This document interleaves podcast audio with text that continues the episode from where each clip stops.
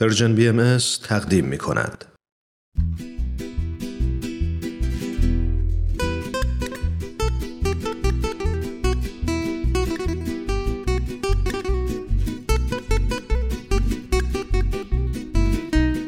اتاق مشاوره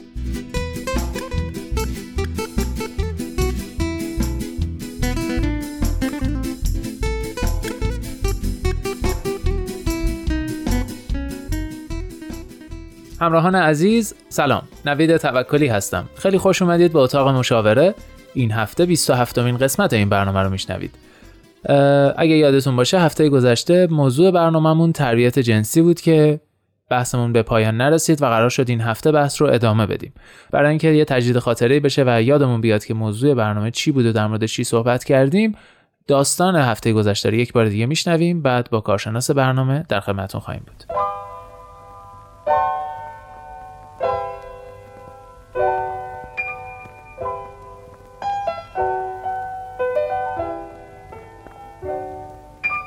و همسرم یه بچه ای داریم که حدوداً سه سال و نیمشه. خب تو این چند سال هر جا قرار بوده بره با ما بوده و ما پیشش بودیم. اما الان می‌خوایم بذاریمش مهد کودک. و از اونجایی که اولین بار قرار بدون ما وارد اجتماع بشه خیلی دوست داریم بدونیم چه آموزش های جنسی باید بهش بدیم که بتونه از خودش محافظت کنه از آسیب و چیزایی که خب ممکنه هر جایی وجود داشته باشه. اصلا آیا بچه ها تو این سن نیازی هست که با اینجور چیزا آشنا بشن یا زوده؟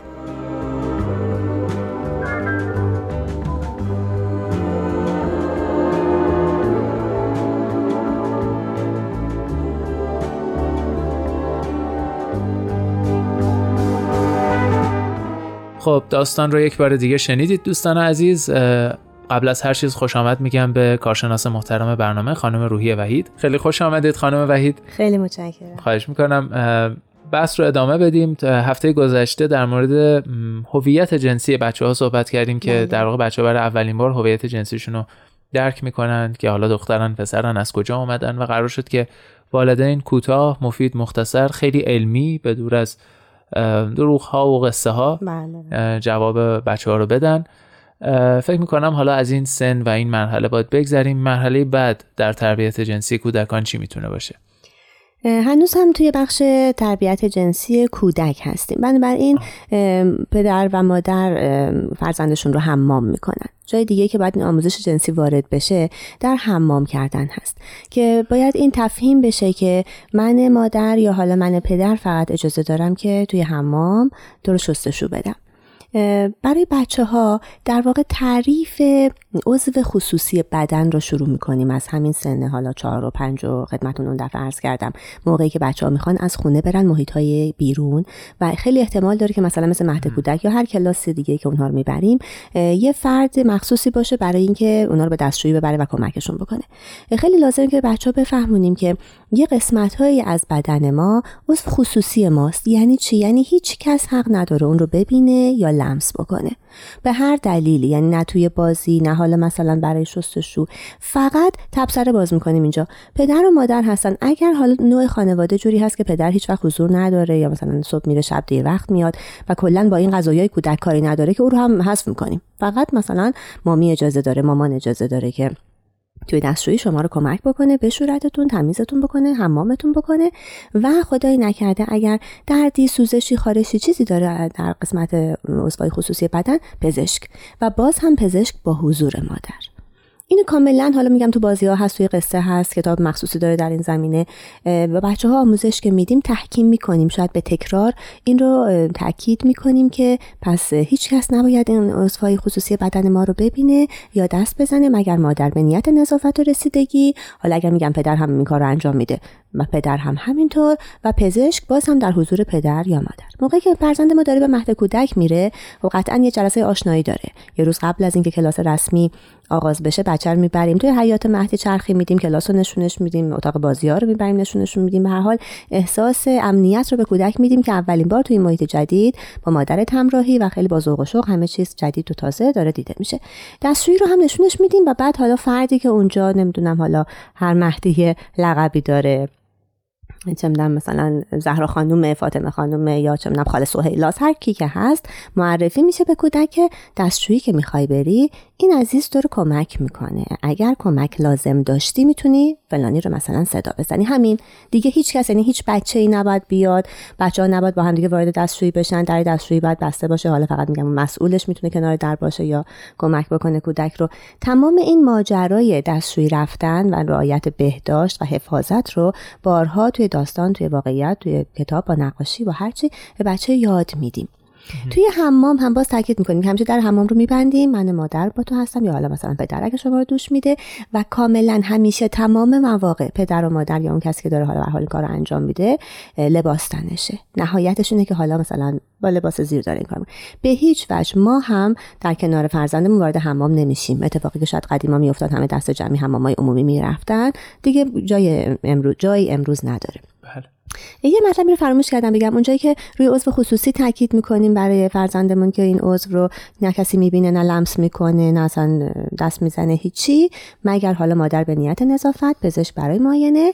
ولی حالا این عضو خصوصی چیه؟ کجاست؟ دقیقا عضو خصوصی بدن همون عضویه که با مایو پوشیده میشه. ما حتی موقع شنا موقعی که استخر هم میریم این عضو خصوصی باز پوشیده و پنهانه و کسی نمی‌بینه. که خب باز مشخص میشه برای دخترها حالا مثلا دو تیکه است برای آقایون برای آقا پسرای شورت خیلی ممنون.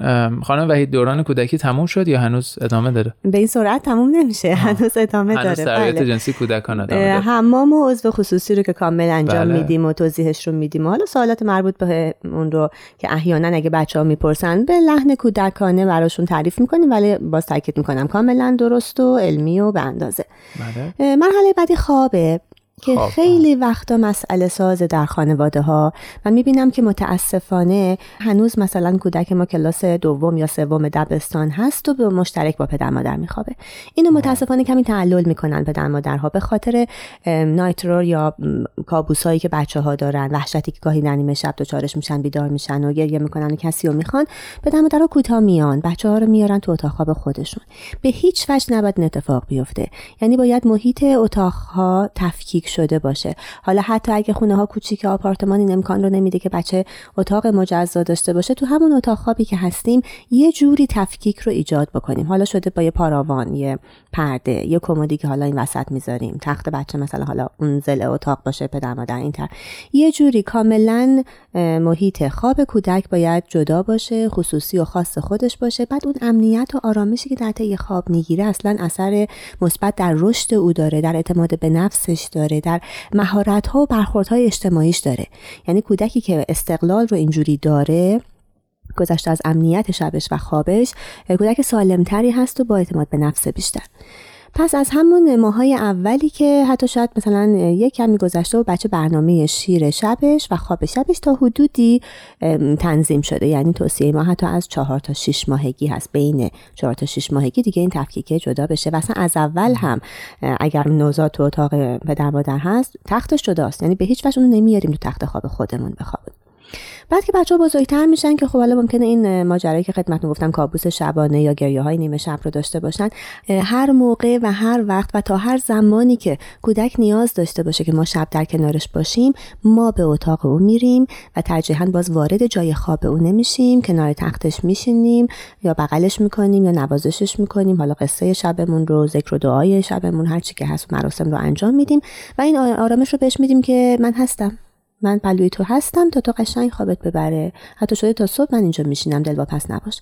و حتما او چند بار بیدار میشه ما رو چک بکنه که ببینه واقعا هستیم یا نشده. یه جای خواب راحت برای خودمون تهیه کنیم کنار تخت کودک رو زمین بندازیم. ولی نه ما توی جای خواب او وارد میشیم نه او تو جای خواب ما. حالا استثناهایی داریم مثل سفرهایی که حالا مثلا نوروزیه یا تابستونیه. گاهی خونه اقوام میریم که خب معلومه هر کس اتاق جداگونه خودش رو نداره. اینا میشه در واقع جزو لذت سفر خاطرات خوش بچه ها که بالاخره دوست دارن بیان کنار ما بخوابن.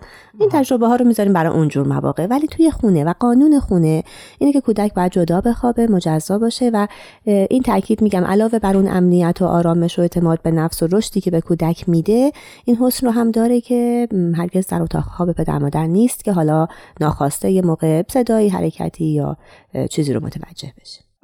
بسیار خوب. فقط یه سوال خیلی کوتاه قبل از اینکه بریم استراحت. برادر خواهرها چی؟ با هم می‌تونن هم اتاق باشن؟ مشکلی نداره. ترجیحاً اتاقها جدا باشه ولی خب چون امکانات ما میگم تو این آپارتمان های کوچیک محدوده اگر اتاق مشترکه باز محیط ها تفکیک باشه. یا تخت دو طبقه است یا قطعا تخت از هم جداست. در اتاق بچه ها همیشه باز باشه و ما این رو بهشون نشون بدیم که به شما سر می‌زنیم. حتی شده نیمه شب باشه سر شب باشه صبح زود باشه. و چک می‌کنن و مسئله هم قاعدتا نباید پیش بیاد. اگر خدایی نکرده خدایی نکرده. به عنوان والدین. متوجه کوچکترین چیزی شدیم که ممکنه مثلا ندونسته یا از روی بازی ها خواهر و برادرها بودنشون با هم مسئله ساز بشه. حتی اگه شده خودمون موف کنیم بیایم توی پذیرایی یا حال بخوابیم اتاق رو تفکیک می‌کنیم سریعا. وگرنه در حالت عادی نه مسئله نیست و فقط بدونن که در اتاق بازه و ما چک می‌کنیم و سر می‌زنیم و قانون ها رو می‌دونن که هرکس جای خواب خودش میخوابه. بسیار خوب. خیلی ممنون. یه استراحت کوتاه می‌کنیم. برمیگردیم.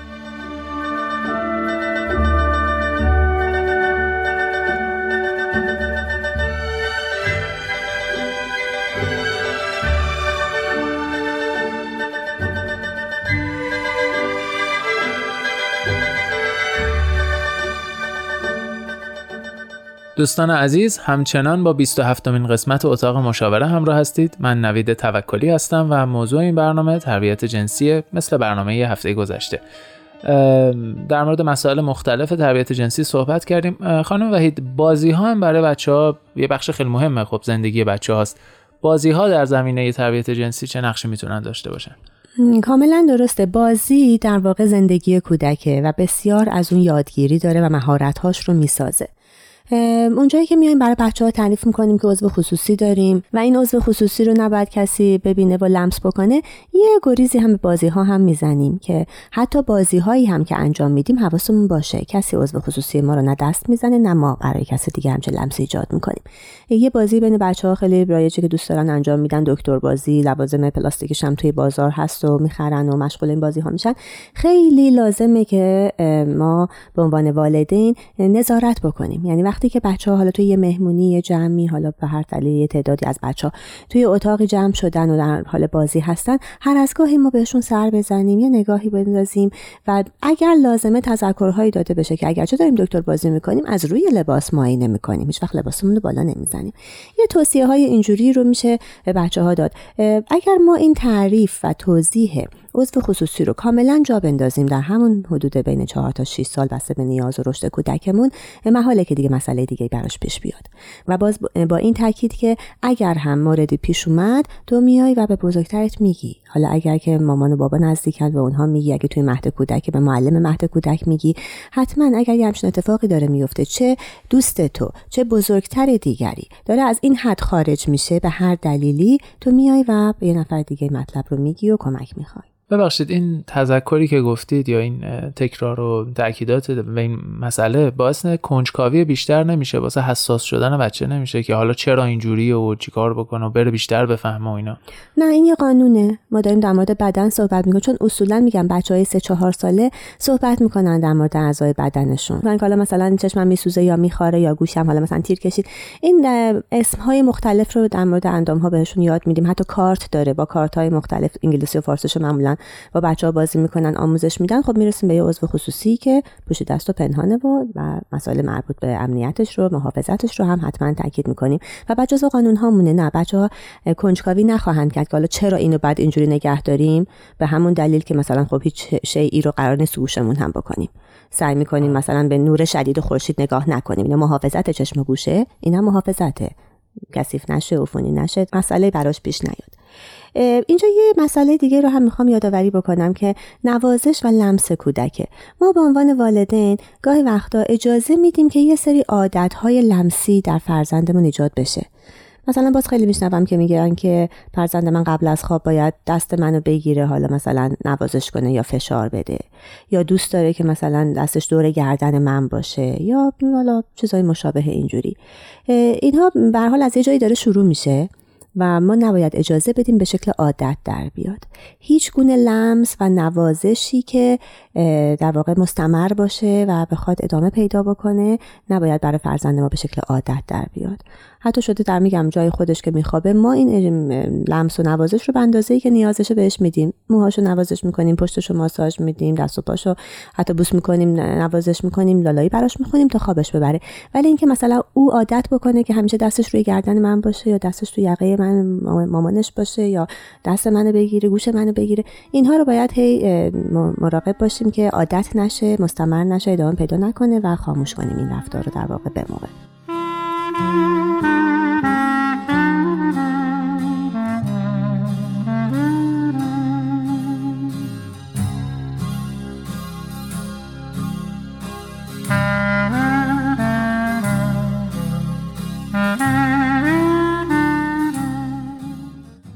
خب دوستان عزیز همچنان با اتاق مشاوره همراه هستید. به دقایق آخر برنامه داریم نزدیک میشیم.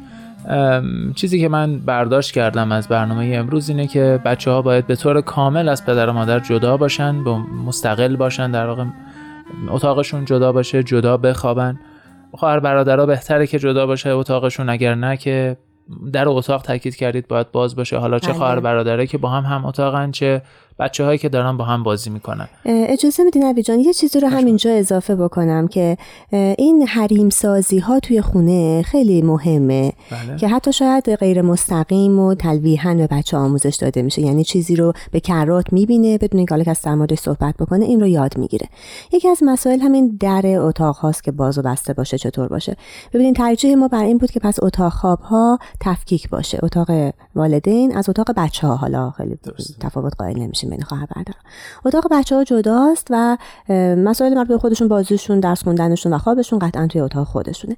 در اتاق بچه ها بازه و پدر مادر هر موقع اجازه دارن که وارد بشن و یه نظارتی بکنن یا چکی بکنن. گاهی می‌بینیم که بچه های خصوصی حریم خصوصی رو نیاز دارن. حال دلش می‌خواد یه بازی عجیبی بکنه. شاید یه دوتا قانونای حالا خونه رو بشکنه یه کارای کنجکاوانه ای رو انجام بده در اتاقش رو میبنده. این رو ما بهش در واقع میگم شاید به تکرار به عمل نشون میدیم که هر موقع پدر و مادر بخوان نظارت بکنن چک بکنن در می‌زنن و در باز می‌کنن وارد میشن. ترجیحاً که اتاق بچه هایی که تا سن دبستان هستن که حالا نیمه باز یا بازه. بعد از اون که میگم دلشون می‌خواد یه استقلال داشته باشن گاهی یه کارایی حالا یواشکی برای خودشون بکنن در خاطراتی بنویسن حالا کسی نبینه یا هرچی در اتاق میبندن و من مادر یا پدر اگر شک می‌کنم یا اگه طولانی می‌بینم در سکوت فرزندم نگران میشم در می‌زنم یعنی این آموزش در زدن و احترام گذاشتن رو بهش میدم. ولی چون والدم ناظرم مراقبم سری باز می‌کنم و وارد میشم و حالا اگر مطلبی چیزی هست که لازمه تذکر میدم یا نه همین. از اون طرف در اتاق والدین بسته است. حالا یا لباس عوض می‌کنن یا استراحت می‌کنن یا خوابیدن یا حتی مثلا یه زمان خصوصی دلشون می‌خواد که حالا کتاب بخونن فیلمی تو اتاقشون ببینن یا هرچی. و بچه ها در هر سنی یعنی از کودکی این رو میگم عملی جا میندازیم. تا نوجوانی حتی تا جوانی. در می‌زنند و منتظر میشن.